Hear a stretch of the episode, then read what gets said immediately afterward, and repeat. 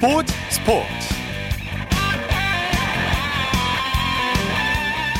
여러분 안녕하십니까? 아나운서 이창진입니다. 김학범 감독이 이끄는 한국올림픽 축구대표팀이 오늘 오후 제주 월드컵 경기장에 열린 가나와의 U24 대표팀 평가전에서 3대1 승리를 거뒀습니다. 가나전은 도쿄올림픽을 준비하는 데 있어서 중요한 평가전이라고 할 수 있는데요. 중요한 경기에서 수적 열세에도 불구하고 가나를 완벽하게 제압했습니다 가나를 상대로 완승을 기록한 올림픽 대표팀 오는 15일 가나와 한 차례 더 평가전을 치르게 되는데요. 15일에도 이 분위기를 계속 이어가기를 바랍니다. 토요일 스포츠 버스 먼저 가나와의 평가전 소식으로 시작합니다. 중앙일보의 박린 기자와 함께합니다. 안녕하세요. 네, 안녕하세요. 자, 올림픽 축구 대표팀은 오늘 제주에서 가나와 평가전을 치렀죠? 네, 오프닝 때도 잠시 언급해 주셨지만 그 조금 전에 제주에서 끝난 가나와의 평가전에서 3대 1로 승리를 거뒀습니다. 네. 어, 전반 18분에 서울 이랜드 이상민, 후반 12분에 포항 이승모, 후반 21분에 김천 조규성 선수가 3골을 터뜨렸고요. 어, 전반전에 그 서울 김진애 선수가 퇴장을 당하면서 어, 수적 열세에 몰렸는데 그런데도 두 골 차 승리를 거뒀습니다. 네, 네. 경기 내용 전해 주시죠.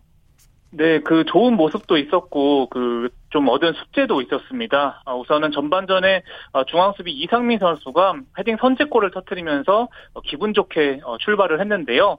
하지만 전반 37분에 그 서울 김진야 선수가 상대 발목을 밟는 거친 그 파울로 비디오 판독 끝에 퇴장을 당했습니다. 예. 수적 열세에 몰렸는데요. 그래도 후반에 두 골을 더 보탰습니다.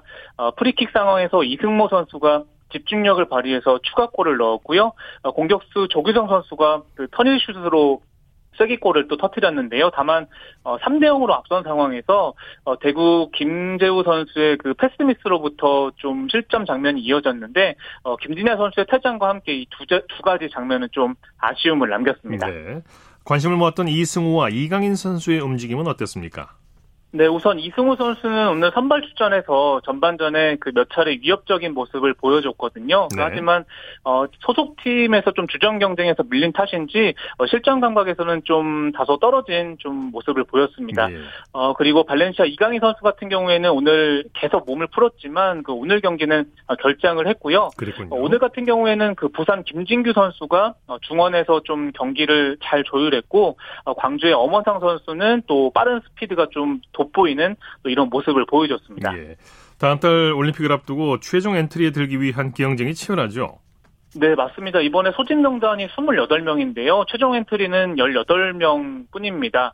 어, 여기에 25세 이상 와일드카드가 또 3명이 가세를 할 가능성이 있고, 어, 골키퍼 2명을 제외하면 그 필드 플레이어가 단 13자리 뿐이거든요. 네. 그래서 어, 김학범 감독이 뭐 오늘 경기 그리고 15일에 어, 가나와의 한 차례 더 평가전을 통해서 어, 최종 엔트리를 결정할 전망이거든요. 네. 어, 15일 경기에는 뭐 이강인 선수를 비롯해서 어, 전북 백승호 선수 등을 좀 투입해서 어, 선수들을 또 최종적으로 어, 점검할 것으로 보입니다. 네. 형님 A 대표팀은 내일 카타르 월드컵 아시아 2차 예선 최종전을 치르죠.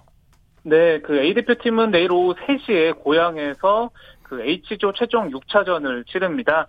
어, 우리나라는 4승 1무 승점 13점으로 어, 최종전에 관계없이 이미 조 1위나 그 2위로 어, 최종 예선 진출을 그 확정 지은 상황입니다. 네. 최종 예선 진출을 확정을 했고 자 그래도 최종예로 손발을 맞출 수 있는 기회죠.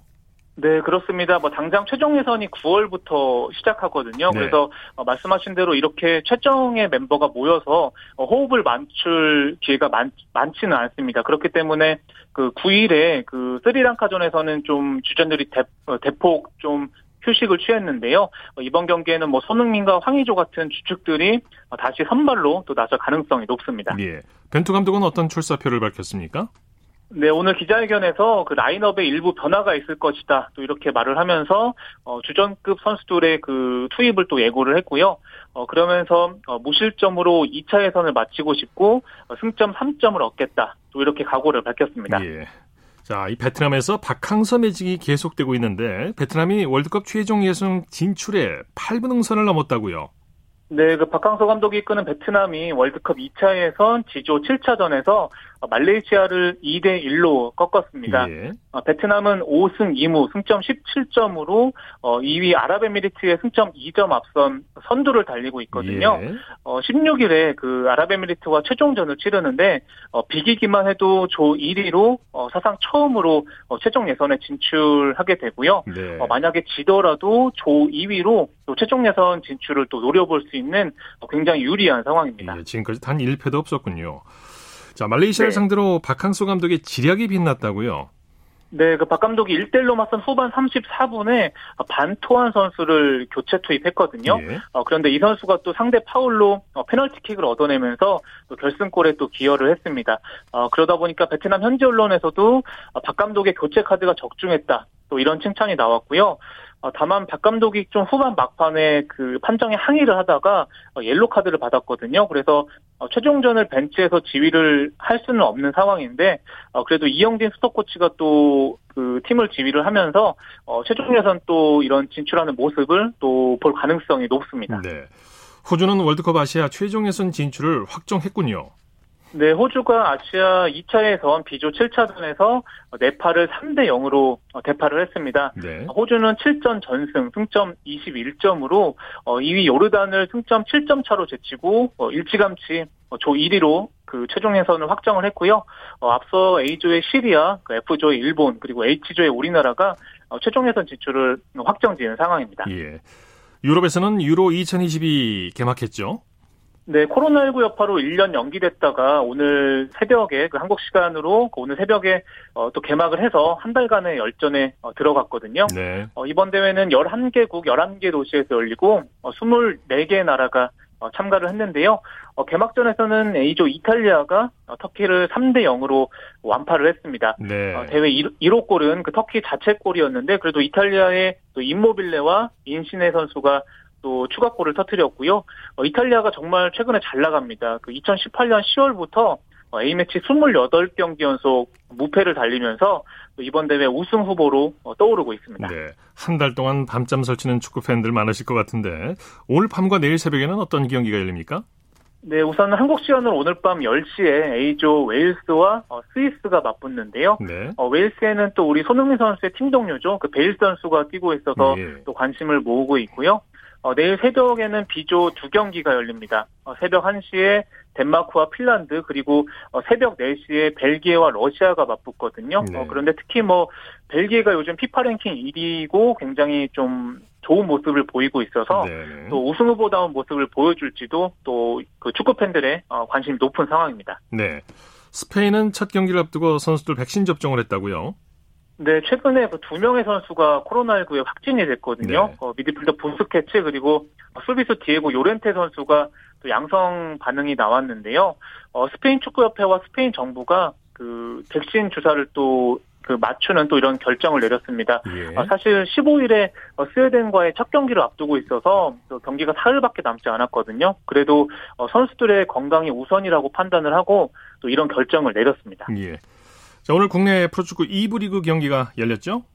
네, 오늘 두 경기가 열렸거든요. 어, 먼저 충남 아산이 대전을 3대 1로 꺾고 7경기 만에 승리를 챙겼습니다. 네. 그 아산의 알렉산드르 선수가 그 해트트릭을 또 작성을 했고요.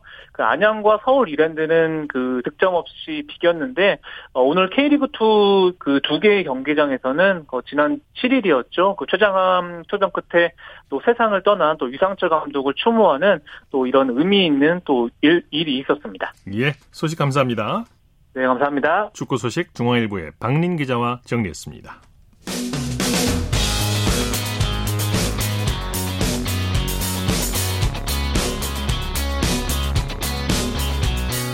따뜻한 비판이 있습니다. 냉철한 분석이 있습니다. 스포츠 스포츠. 토요일 스포츠 스포츠 생방송으로 함께하고 계십니다. 9시 28분 지나고 있습니다. 이어서 한 주간 이슈가 됐던 스포츠계 소식을 집중 분석해보는 최동호의 스포츠 칼럼 시간입니다. 2020 도쿄올림픽을 앞두고 수년 동안 후배를 괴롭힌 사격 국가대표 김민지 선수가 12년 자격정지라는 중징계 처분을 받았는데요. 스포츠 평론가 최동호 씨와 함께 이 문제를 자세히 살펴보겠습니다. 안녕하십니까? 예, 안녕하세요. 김민지 선수가 자격정지 12년, 무려 12년이라는 중징계를 받았는데 자, 예. 후배 선수를 지속적으로 괴롭혔기 때문이라고 하죠. 예, 맞습니다. 예, 대한 사격 연맹이 지난 2일 이 스포츠 공정위원회를 개최했거든요. 네. 예, 그래서 이제 김민지 선수에게 자격정지 12년 이 징계를 결정을 했습니다. 네. 이 김민지 선수, 이 또 다른 선수 두 명과 함께 자, 후배 선수를 지속적으로 괴롭혔던 것으로 확인이 됐거든요. 네. 자, 그런데 이 조사 과정에서 이 합숙 규정을 위반한 것이 또 어, 추가로 드러나면서 이제 중징계를 받게 됐습니다. 네.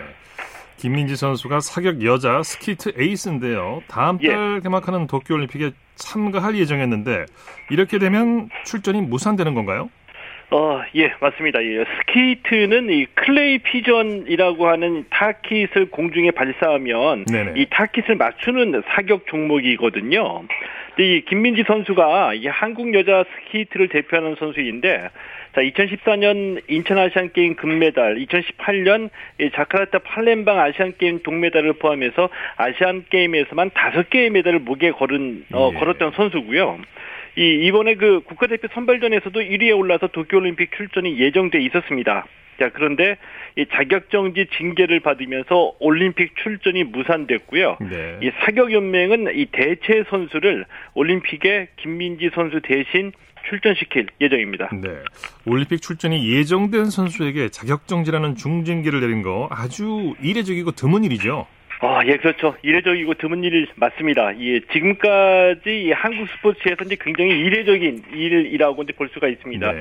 바로 그 점 때문에 오늘 이 사격 연맹의 중징계 얘기를 해보려고 하는 거거든요. 네. 이 사격 연맹이 올림픽을 한 달 정도 남겨놓은 시점에서 이 자격정지라는 중징계를 내린 것을 보고서 자 그래도 이제는 이 한국 스포츠가 조금은 변화하려고 노력하는구나 이런 게 좀 느껴졌거, 예. 느껴졌거든요.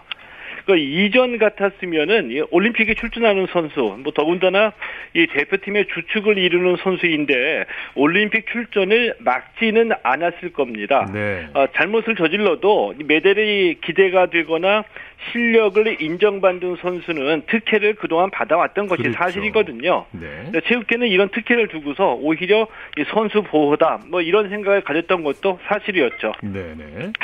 자, 이 사건이 그동안 언론에 보도되지 않았었는데요. 그럼에도 불구하고 사격연맹이 원칙대로 처리했다고 봐야 되겠죠. 어, 예, 맞습니다. 이 대개 보면은 이 언론에 보도되지 않은 사건들, 그러니까 이제 국민의 관심을 받지 못하는 사건일 경우에는 이 소음방망이 처벌로 슬쩍 넘어가는 사례가 많이 있었거든요. 네네. 이제 말씀하신 대로 이 사건은 이 언론에 보도되지 않았기 때문에 이 사격연맹으로서는 조용히 경징계를 주고서 올림픽 출전은 보장하는 식으로 넘어갈 수도 있었던 사례입니다. 네. 자, 그런데 이 사격연맹이 용단을 내렸다 이렇게 이제 봐야 되겠고요. 네. 자, 어떻게 보면은 이 원칙은 누구에게나 당연히 공평 공평하게 적용돼야지 되겠죠. 그렇죠. 이게 이제 당연하기 때문에 뭐 용단이라고까지 말할 필요성은 없을 것 같은데 네. 한국 스포츠의 현실을 감안하면은 사격연맹의 이번 조치가 이 공정성을 확보하기 위한 작은 노력이었다 이렇게 이제 평가할 수도 있겠죠. 네. 그냥 넘어갔을 경우 결과가 어떻게 나왔을지는 모르겠습니다만 올림픽이 끝나고요. 요 예. 세상에 또 비밀이 없지 않습니까? 언젠가는 아, 예, 알려질 그렇죠. 일이었겠죠. 예, 예. 네. 자, 스포츠 공정위원회가 종목별 단체마다 다 구성이 돼 있죠. 예, 맞습니다. 스포츠 공정위원회가 제 역할을 다 한다면 이 불공정 사례가 많이 줄어들지 않을까 싶은데요. 예. 이 스포츠 공정위원회가 이제 사실은 양날의 검과도 같은 조직이거든요. 네. 이게 이제 무슨 얘기냐면은 어, 이 스포츠 공정위원회 자체가 공정하지 못할 수도 있습니다. 네. 이 스포츠 공정위원회가 공정하지 못하면 오히려 이 가해자에게 면죄부를 주게 되거든요. 이 적당히 소음방망이 징계를 주게 되면 아, 이, 이 가해자가 조사도 받았다, 또 징계도 받았다, 이런 식의 면피의 명분만 만들어줄 수도 있기 때문입니다. 그동안 이런 사례들이 있었죠. 예, 많이 있었죠. 네. 어, 이 대표적으로 이 최숙현 선수 사건으로 이 스포츠 윤리센터가 설립이 됐거든요. 자, 그런데 이 스포츠 윤리센터에 접수되는 사건들을 보면은 어, 스포츠 공정위원회를 거쳐서 오는 사건들이 많이 있습니다. 예.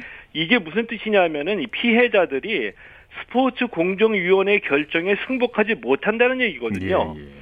이 종목별 단체마다 스포츠 공정위원회가 다 있는데 이 스포츠 공정위원회가 제 역할을 다하지 못한다는 그런 뜻도 될 수도 있겠죠. 자, 이 그나마 자 이번에 그 사격 연맹의 중징계가 스포츠계의 이 변화의 노력을 보여줬다라고 평가를 하고요. 이제 계속해서 이런 노력들이 이루어지기를 바라고 또 응원을 하겠습니다. 네, 말씀 감사합니다. 예, 고맙습니다. 최동호의 스포츠 컬럼 스포츠 평론가 최동호 씨와 함께했습니다. 쳤다 하면 홈런이고 슛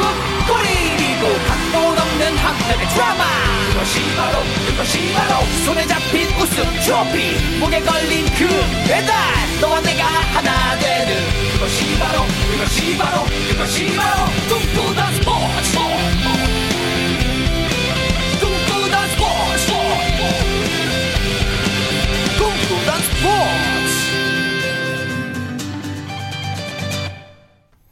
토요일 스포츠 스포츠 함께하고 계신 지금 시각 9시 35분 지나고 있습니다.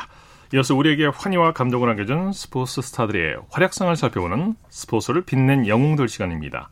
정수진 리포터와 함께합니다. 어서 오십시오. 네, 안녕하세요. 오늘은 누굽니까? 네, 지난 7일 인천 유나이티드 감독이었던 유상철 감독이 암 투병 끝에 50세의 나이로 세상을 떠났습니다. 네, 다시 한번 네. 고인의 명복을 빕니다. 네. 그래서 오늘과 다음 주 두 번에 걸쳐서 유상철의 이야기를 하려고 하는데요. 큰 키에 탄탄한 체구, 그리고 강철 체력은 물론이고 골 감각과 헤딩, 또 수비 능력을 골고루 갖춘 선수였고요. 네. 골키퍼 빼고 안 뛰어본 포지션이 없을 정도로 다양한 포지션에서 가능한 선수였습니다. 네, 네. 그래서 오늘은 유상철 선수로서의 활약을 함께 할 건데요.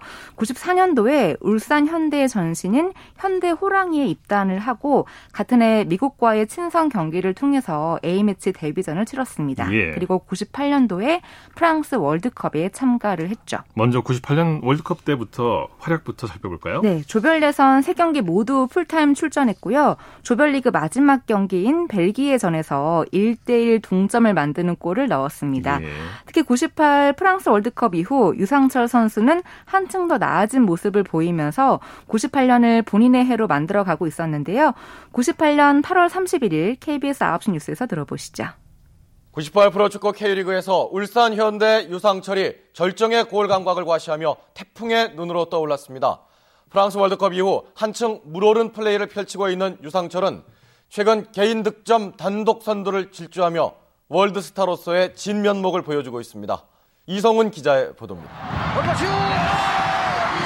월드컵 스타 유상철이 K리그에서 거침없는 골 사냥을 벌이고 있습니다. 최근 울산 현대에서 골잡이로 변신한 유상철은 만능 플레이어답게 무서운 득점포를 과시하고 있습니다. 지난 26일 대전전에서 생애 첫 해트트릭을 세우며 단숨에 득점 선두로 올라선 유상철. 어제 경기에서도 한 골을 추가한 유상철은 모두 7골로 2위 그룹과의 거리를 두 골 차로 벌리며 득점왕에 한 발 다가섰습니다. 유상철이 물오른 골 감각을 보인 것은 98 프랑스 월드컵 이후 유상철은 월드컵이 자신의 축구 인생에 커다란 전환점이 됐다고 밝혔습니다. 예전과 달리 상당히 자신감이 생기고요. 또 모르겠어요. 또 여유가 생기기 때문에 저한테 또 어, 그렇게 좋은 골 찬스가 오지 않나 이렇게 생각합니다. 월드컵과 K리그를 통해 98년을 자신의 황금기로 만들고 있는 유상철. 내년 일본 J리그 진출에 앞서 국내 프로 무대의 마지막을 멋지게 장식하려 합니다. 솔직히 말해서 어, 모르겠어요. 마지막이 될지도 모르겠는데요.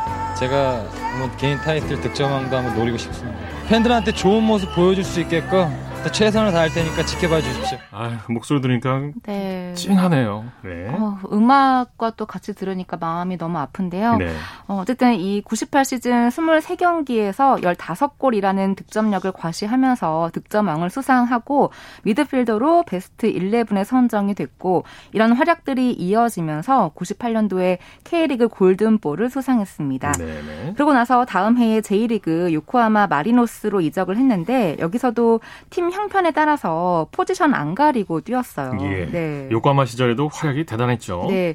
두 시즌 동안 리그 통산 44경기에서 24골을 넣었고요. 2000년도에는 리그 22경기 17골로 득점 3위에 올랐는데 그 과정에 김현석 선수와 함께 J리그 득점왕을 두고 경쟁을 펼치기도 했습니다. 네. 자, 그러면 2000 시즌 중에서 득점 공동 선두를 달리고 있다는 뉴스 2000년 4월 17일 KBS 9시 뉴스에서 들어보 시죠. 일본 프로축구 제1리그에서 오늘 대표팀에 선발된 요코하마의 유상철이 득점 공동선두에 나서는 등 지난해에 이어서 올해도 코리안 돌풍이 계속되고 있습니다. 정충희 기자입니다. 지난해 제1리그 득점왕에 오르며 한국 축구의 명예를 한껏 드높인 황선홍. 새천년엔 98년 K리그 득점왕 유비 유상철이 황새의 자랑스러운 전통을 잇고 있습니다. 유상철은 지난 주말 나고야 그랜퍼스와의 경기에서 시즌 6호 골을 터뜨렸습니다. 세레소 오사카의 모리시마와 득점 공동 선두에 나선 유상철은 2년 연속 한국인 득점왕 야망을 불태우고 있습니다. 제가 할 수 있는 한 선우 형보다 많이 넣어서 득점왕이 될 수 있도록 계속해서 좋은 모습 보여드리겠습니다. 네, 유상철 네. 선수가 71년생 51살의 나이로 고인이 됐는데 그러니까 이제 21년 전이니까 30살 때였군요. 네. 네. 이후 2001년도에는 가시와 레이솔로 이적을 해서 황선홍, 홍명보와 함께 코리안 삼총사로 불리면서 활약했습니다. 예. 사실 유상철 선수 하면 또 2002 한일 월드컵을 빼놓을 수가 없잖아요. 네. 특히 첫 경기였던 폴란드전에서 황선홍이 선제골을 넣었었는데 후반전에 유상철 선수가 중거리 슛을 성공시키면서 네. 승리의 쐐기를 박았습니다. 그랬죠? 네. 그 뭐- 골을 보면요. 예, 강력하게 찬 공이 골키퍼를 맞고 들어가더라고요. 네. 그건 뭐 많은 팬들이 그거 보고 아, 열광하셨죠. 관중들이 다 열광하는 네. 모습을 예, 그때 볼 수가 있었는데요. 2002년 6월 4일 KBS 9시 뉴스에서 들어보시죠. 황선홍 선수에 이어서 이번에는 유상철 선수가 추가 골을 터뜨렸습니다. 후반전 경기 하이라이트로 다시 보시겠습니다. 슈팅에 오른발 슛! 골! 두 번째 골! 유상철입니다. 유상철 선수예요. 2대 0입니다. 2대 0입니다. 한국이 폴란드에게 두 골차로 앞서가고 있습니다. 두 번째 골을 터뜨린 유상철 선수는 철저한 자기 관리로 멀티플레이어로서의 입지를 굳혀왔습니다. 이유진 기자가 유상철 선수를 소개합니다. 98년 프랑스 월드컵 벨기에전에서 극적인 동점골을 터뜨려 한국 축구의 자존심을 살려냈던 유상철. 우리나라 선수로는 처음으로 월드컵 2회 연속골을 터뜨림으로써 다시 한번 진가를 입증했습니다. 지난 94년 대표팀에 처음 합류한 유상철은 지금까지 철저한 자기 관리로 탄탄대로를 걸어왔습니다. 184cm의 큰 키와 탁월한 위치 선정 능력, 수비든 공격이든 뭐든지 맡길 수 있는 멀티플레이어로서의 능력은 히딩크 감독으로부터도 인정받았습니다. 정말 내 기억 머릿속에 다 남을 수 있는 그런 후회 없는 경기를 하고 싶어요. 한국 축구를 반드시 16강에 올려놓은 뒤 유럽 진출까지 이루겠다는 유상철. 32살 노장의 꿈은 서서히 현실로 다가오고 있습니다. 네, 2002 네. 한일 월드컵 첫 경기가 폴란드전이었는데 황선홍 선수가 첫 골을 넣었고 네. 유상철 선수가 두 번째 쐐기골을 넣었었죠. 그렇죠. 네. 이렇게 한국의 4강 신화를 어, 이끈 뒤에 대회 베스트 11에 뽑혔는데요. 당시 영국의 축구 평론가 앤드류 워쇼는 유럽 축구 연맹 홈페이지에 기고한 글에서 유상철은 이번 월드컵에 참여한 수비형 미드필더 중 최고다. 그의 침착성과 탁월한 볼 배급 능력은 경이로운 수준이라고 평가하기도 했습니다. 네. 이후 유상철은 2004 아테네 올림픽 대표팀에 와일드카드로 출전을 해서 8강 진출에 기여했는데요. 하지만 무릎 부상 때문에 결국은 2006년도에 은퇴를 하게 됩니다. 네. 네. 선수 시절을 돌아보면 정말 그 실력과 투지가 대단한 선수가 아니었나 싶어요. 맞습니다. 그 팔방 미인이자 투지 아이콘으로도 유명한데요. 2001년 6월에 컨피더레이션스컵 멕시코와의 경기에서 후반 네. 헤딩골로 2대1 승리를 이끌었는데 그때 전반전에서 상대 선수와 경합을 펼칠 때 코뼈가 부러졌음에도 불구하고 풀타임을 뛰었다는 게 나중에 네. 알려지기도 했습니다. 또 은퇴할 즈음에는 왼쪽 눈이 거의 실명된 상태로 선수 생활을 했다고 해서 또 한 번 많은 팬들을 놀라게 했는데요. 네. 이렇게 선수로서의 활약을 마치고 나서는 지도자로서 제2의 축구 인생을 시작하게 됩니다. 네. 그 이야기는 다음 시간에 전해드릴게요. 네. 저는 한국 축구의 영원한 족적을 남긴 고 유상철 선수 감독 하늘나라에서 편히 쉬시길 빌겠습니다. 네. 자, 스포츠를 빛낸 영웅들 정수진 리포터와 함께했습니다. 수고했습니다. 네, 고맙습니다.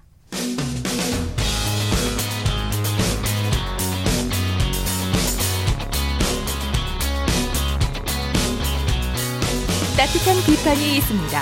냉철한 분석이 있습니다. 스포츠 스포츠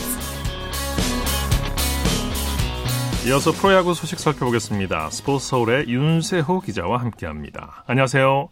네, 안녕하세요. 자, 기아와 롯데 더블헤더가 비로 인해서 다 취소가 됐네요.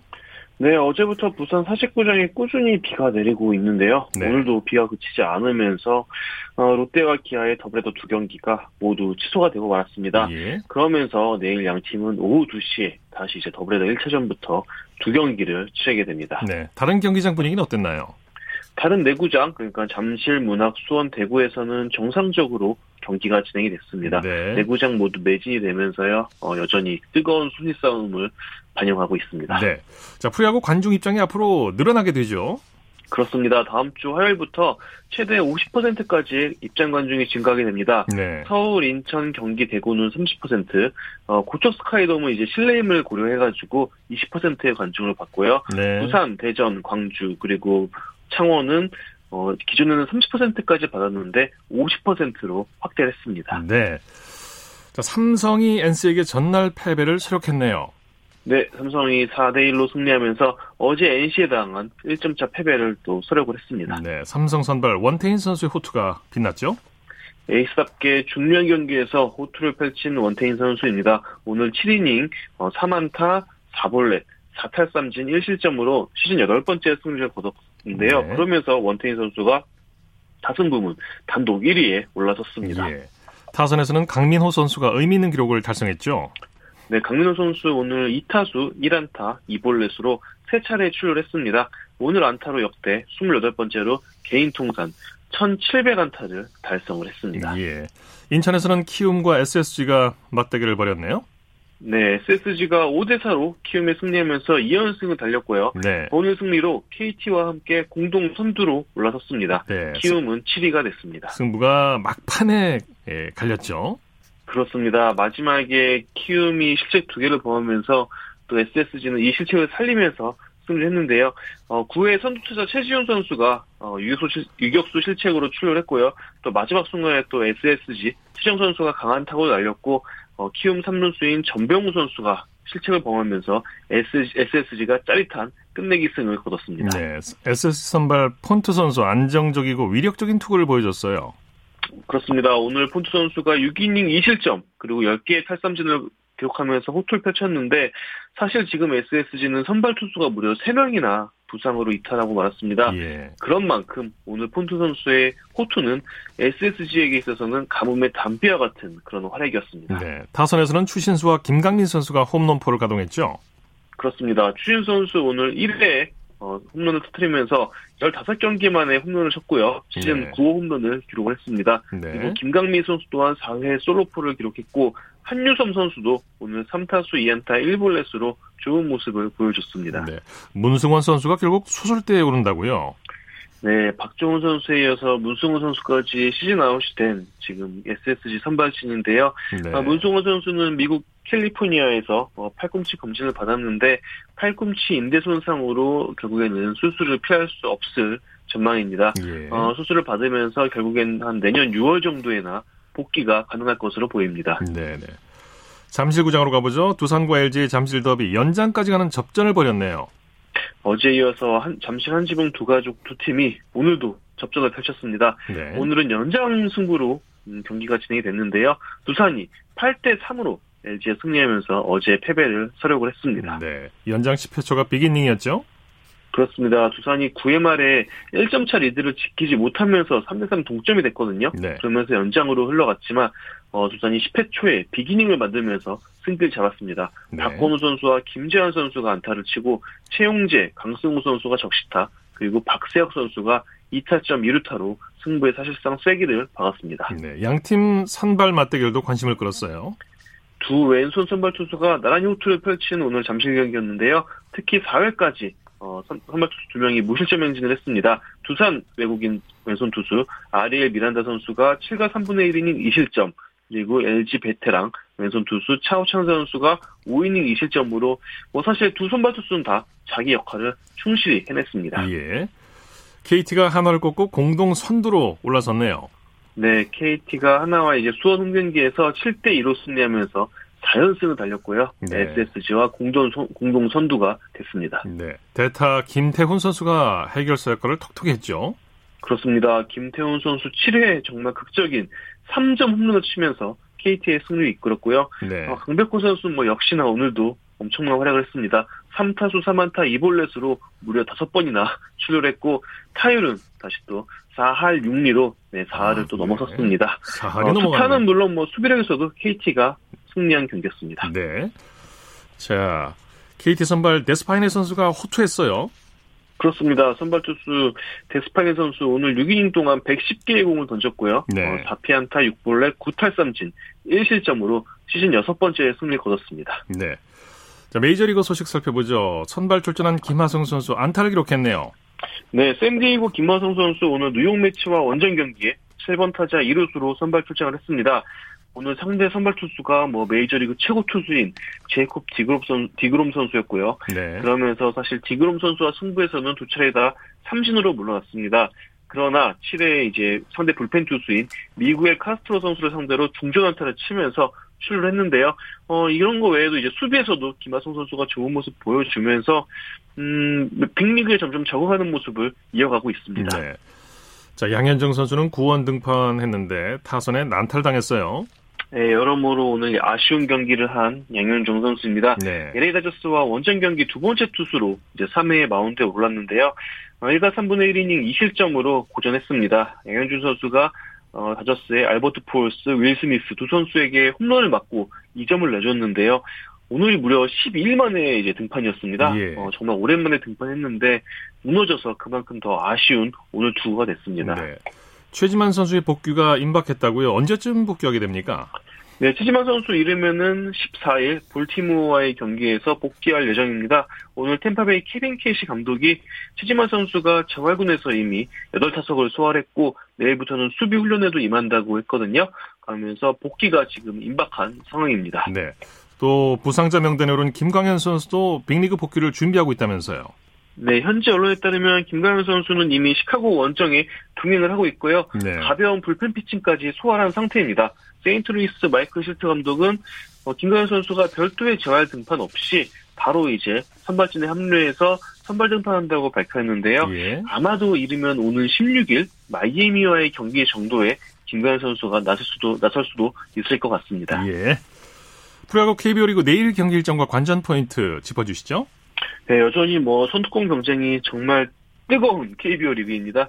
무섭게 연승을 달리고 있는 KT가 내일은 또 윌리엄 쿠이바스 선수를 내세워서 5연승에 도전을 하는데요. 네. 하지만 KT의 상대인 하나 또한 토종 에이스로 활약하고 있는 김민우 선수를 내세웁니다. KT와 하나가 정말 흥미로운 대결을 펼칠 것 같고요. 네. 어, 그리고 SSG는 내일 키움과 경기에서 지금 선발 투수가 부족한데 어, 조용호 선수가 다시 또 임시 선발 투수로서 등판을 합니다. 네. SSG가 지금 선발진 부족으로 인해서 굉장히 어려운 시기를 보내고 있는데 이를 또 어떻게 극복해낼지 관심이 모아집니다. 네. 소식 감사합니다. 네, 감사합니다. 프로야구 소식 스포츠서울의 윤세호 기자와 함께했고요. 이어서 한 주간의 해외 스포츠 소식 정리합니다. 월드 스포츠 연합뉴스 영문뉴스부의 유지호 기자와 함께합니다. 안녕하세요. 네, 안녕하세요. 자, 프랑스 오픈 테니스 남자 단식 결승에서 조코비치가 통산 두 번째 우승에 도전하게 되네요. 네, 노박 조코비치는 이 대회 5년 연속 우승을 노리던 라파엘 나달을 준결승에서 4시간 11분 만에 세트 스코어 3대 1로 꺾었습니다. 2016년 이후 두 번째 우승 도전인데요. 조코비치가 우승하면 통산 19번째 메이저 대회 우승으로 어, 이 부분 공동 1위인 페더러와 나달의 1승 차로 다가서게 됩니다.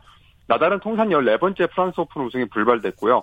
이 대회 4강 탈락이 이번이 처음인데 작년까지 16번 대회에 나와서 준결승에 13번 올랐고 그때마다 우승을 했었습니다. 네. 어, 내일 밤 10시에 시작하는 결승 상대는 어, 세계 5위 선수 스테파노스 치치파스인데요. 이번이 첫 메이저 대회 결승인데 상대 전적에선 조코비치가 치치파스에게 최근 4연승을 포함해 5승 2패로 앞서있고요. 예. 또 클레이 코트에선 3전 전승으로 강합니다. 네. 잠시 후 열리는 여자 단식 결승에서는 메이저 대회 우승에 처음 도전하는 선수들끼리 맞붙게 됐다고 하죠. 네, 그렇습니다. 세계 32위 아나스타시아 파블루첸코바 또 33위 바르보라 크레이치코바 간의 대결인데요. 경기가 잠시 후 10시에 시작합니다. 네. 모두 이번이 메이저 대회 결승에 처음 오른 선수들인데 어, 파블루첸코바는 메이저 대회 쉰두 번째 출전에 처음으로 메이저 대회 결승에 올라 이 부분 기록을 세웠고요. 네. 크레이치코바는 메이저 대회 다섯 번째 출전 기회에서 다시 결승까지 올랐습니다. 어, 파블루첸코바는 2006년 호주 오픈과 US 오픈 주니어 여자 단식 우승자로서 주니어에서는 세계 랭킹 1위까지 올랐던 선수인데요. 어, 투어 우승도 12번이나 있는데 크레치코바는 아직 통산 투어 1승에 그치고 있습니다. 네. 토마스 바흐 IOC 위원장이 도쿄올림픽이 개최 단계에 접어들었다 이렇게 말했네요. 네, 개막 한 달여를 앞두고 일본 내에서도 취소 목소리가 나오고 있는데 이 네. 바흐 위원장은 지난 10일 집행위원회를 마치고 기자회견에서 이같이 말했습니다. 네. 모든 관계자의 이 긴밀한, 긴밀한 협의, 협력으로 도쿄 대회가 완전한 개최를 향한 단계에 들어섰다고 강조했는데요. 또 올림픽 개막 직전인 내달 중순 도쿄로 가는 일정을 잡았다고도 소개했습니다. 네. 애초 올림픽 준비 상황 점검을 위해서 지난달에 방일할 계획이었지만 어, 일본에서 코로나19 긴급 사태가 연장되면서 계획을 취소한 적이 있는데요. 네. IOC는 또 다음 주 중에 어, 대회 기간 감염 대책을 상세히 담은 플레이북 최종판을 공개할 계획입니다. 네. 자, 이번 집행위원회에서는 도쿄 대회 나설 난민팀 선수 명단도 확정이 됐다고요? 네, 아프가니스탄과 에리트레아, 또 시리아, 베네수엘라 등 11개의 나라 출신 선수 29명이 태권도와 수영, 레슬링 등 12개 종목에 출전할 예정인데요. 처음으로 난민팀이 등장했던 2016년 리우데자네이루 올림픽 때보다 19명 늘어났습니다. 네. 어, 이란을 떠나서 독일에 터를 잡고 난민 지위를 인정받았던 태권도 선수 키미아 알리자데도 난민 알리자데드 선수도 이 난민팀의 일원인데요. 네. 이 선수는 이란 소속으로 리우 올림픽 여자 57kg급 동메달을 땄는데 이란이 1948년 런던 올림픽부터 출전한 이래 최초의 이란 여성 메달리스트였습니다. 네네. 자, 호주 브리즈번이 2032년 하계올림픽 개최지로 곧 최종 확정될 거라는 소식도 있네요. 네, IOC가 집행위원회에서 2032년 하계올림픽 개최지로 호주 브리즈번을 만장일치로 일단 결정을 했고요. 네. 7월 21일 도쿄에서 열리는 IOC 총회에서 투표에 붙여질 예정입니다. 어, 경기장의 84%를 기존 시설로 이용하겠다는 브리즈번 유치원의 비용, 어, 비용 절감 계획과 또 호주 정부와 퀸즐랜드 주정부, 호주 국민의 강력한 지원 등을 근거로 브리즈번이 단독 개최지로 선택을 받았고요. 네. 어, 이로써 서울과 평양의 공동 유치 도전이 무산됐습니다. 어, IOC는 앞서 지난 2월 브리즈번을 어, 하계올림픽 우선 협상지로 선정을 했었고요. 어, 남북을 비롯해 카타르 도하, 부다페스트, 인도네시아 자카르트 등 후보 지역들이 유치 1단계에서 일단 탈락을 했었죠. 네. 어, 그 이후에 계속 대화를 이어왔었고요. 어, 이번 집행위원회에서 만장일치로 이 통과를 했는데 어, 총회에서 투표는 사실상 어 뭐그 웬만 어지간하면은 다 통과하는 그런 단계이기 때문에 어, 사실상 확정이 됐다고 봐도 지금 무관한 상태입니다. 네. 자, 도쿄올림픽에서 국내 관중, 일본인 관중들을 수용해야 할지 여러 가지 얘기가 많이 오가고 있다면서요. 네, 그렇습니다. 오늘 20일 이후로 국내 관중 수용 방향을 방향을 전환 전환 정할 예정인데요. 네. 어, 최근 4월 말만 해도 이 하시모토 세이코 조직위원장은 무관중 개최도 각오하고 있다 이런 얘기를 했었는데 네. 어, 최근에는 일본 내 프로스포츠 예를 들면서 감염 확산 방지 조치를 위해서 유관중 개최가 가능하다 뭐 이런 얘기도 나오고 있는 상황입니다. 어, 일단 어, 이- 일본 내 도쿄 등 전국 10개 광역자치단체에 발효된 긴급 사태가 이번 달 20일에 끝나는데요. 그, 후- 그 후를 전후로 해서 아마 국내 관중 수용 여부가 결정될 예정입니다. 네, 소식 감사합니다. 네, 감사합니다. 월드스포츠 연합뉴스 영문뉴스부의 유지호 기자였습니다. 스포츠 단신 전해드립니다. 울주군청의 노범수 선수가 2021 예천 단호장사 씨름대회에서 태백급 정상에 올랐습니다. 노범수 선수는 오늘 경북 예천에서 열린 태백장사 결정전에서 구미시청의 안혜용 선수를 3대 0으로 제압했습니다. 스포츠 스포츠 오늘 준비한 소식은 여기까지고요. 내일도 풍성한 스포츠 소식으로 찾아뵙겠습니다. 함께해 주신 여러분 고맙습니다. 지금까지 아나운서 이창진이었습니다. Sports. Sports.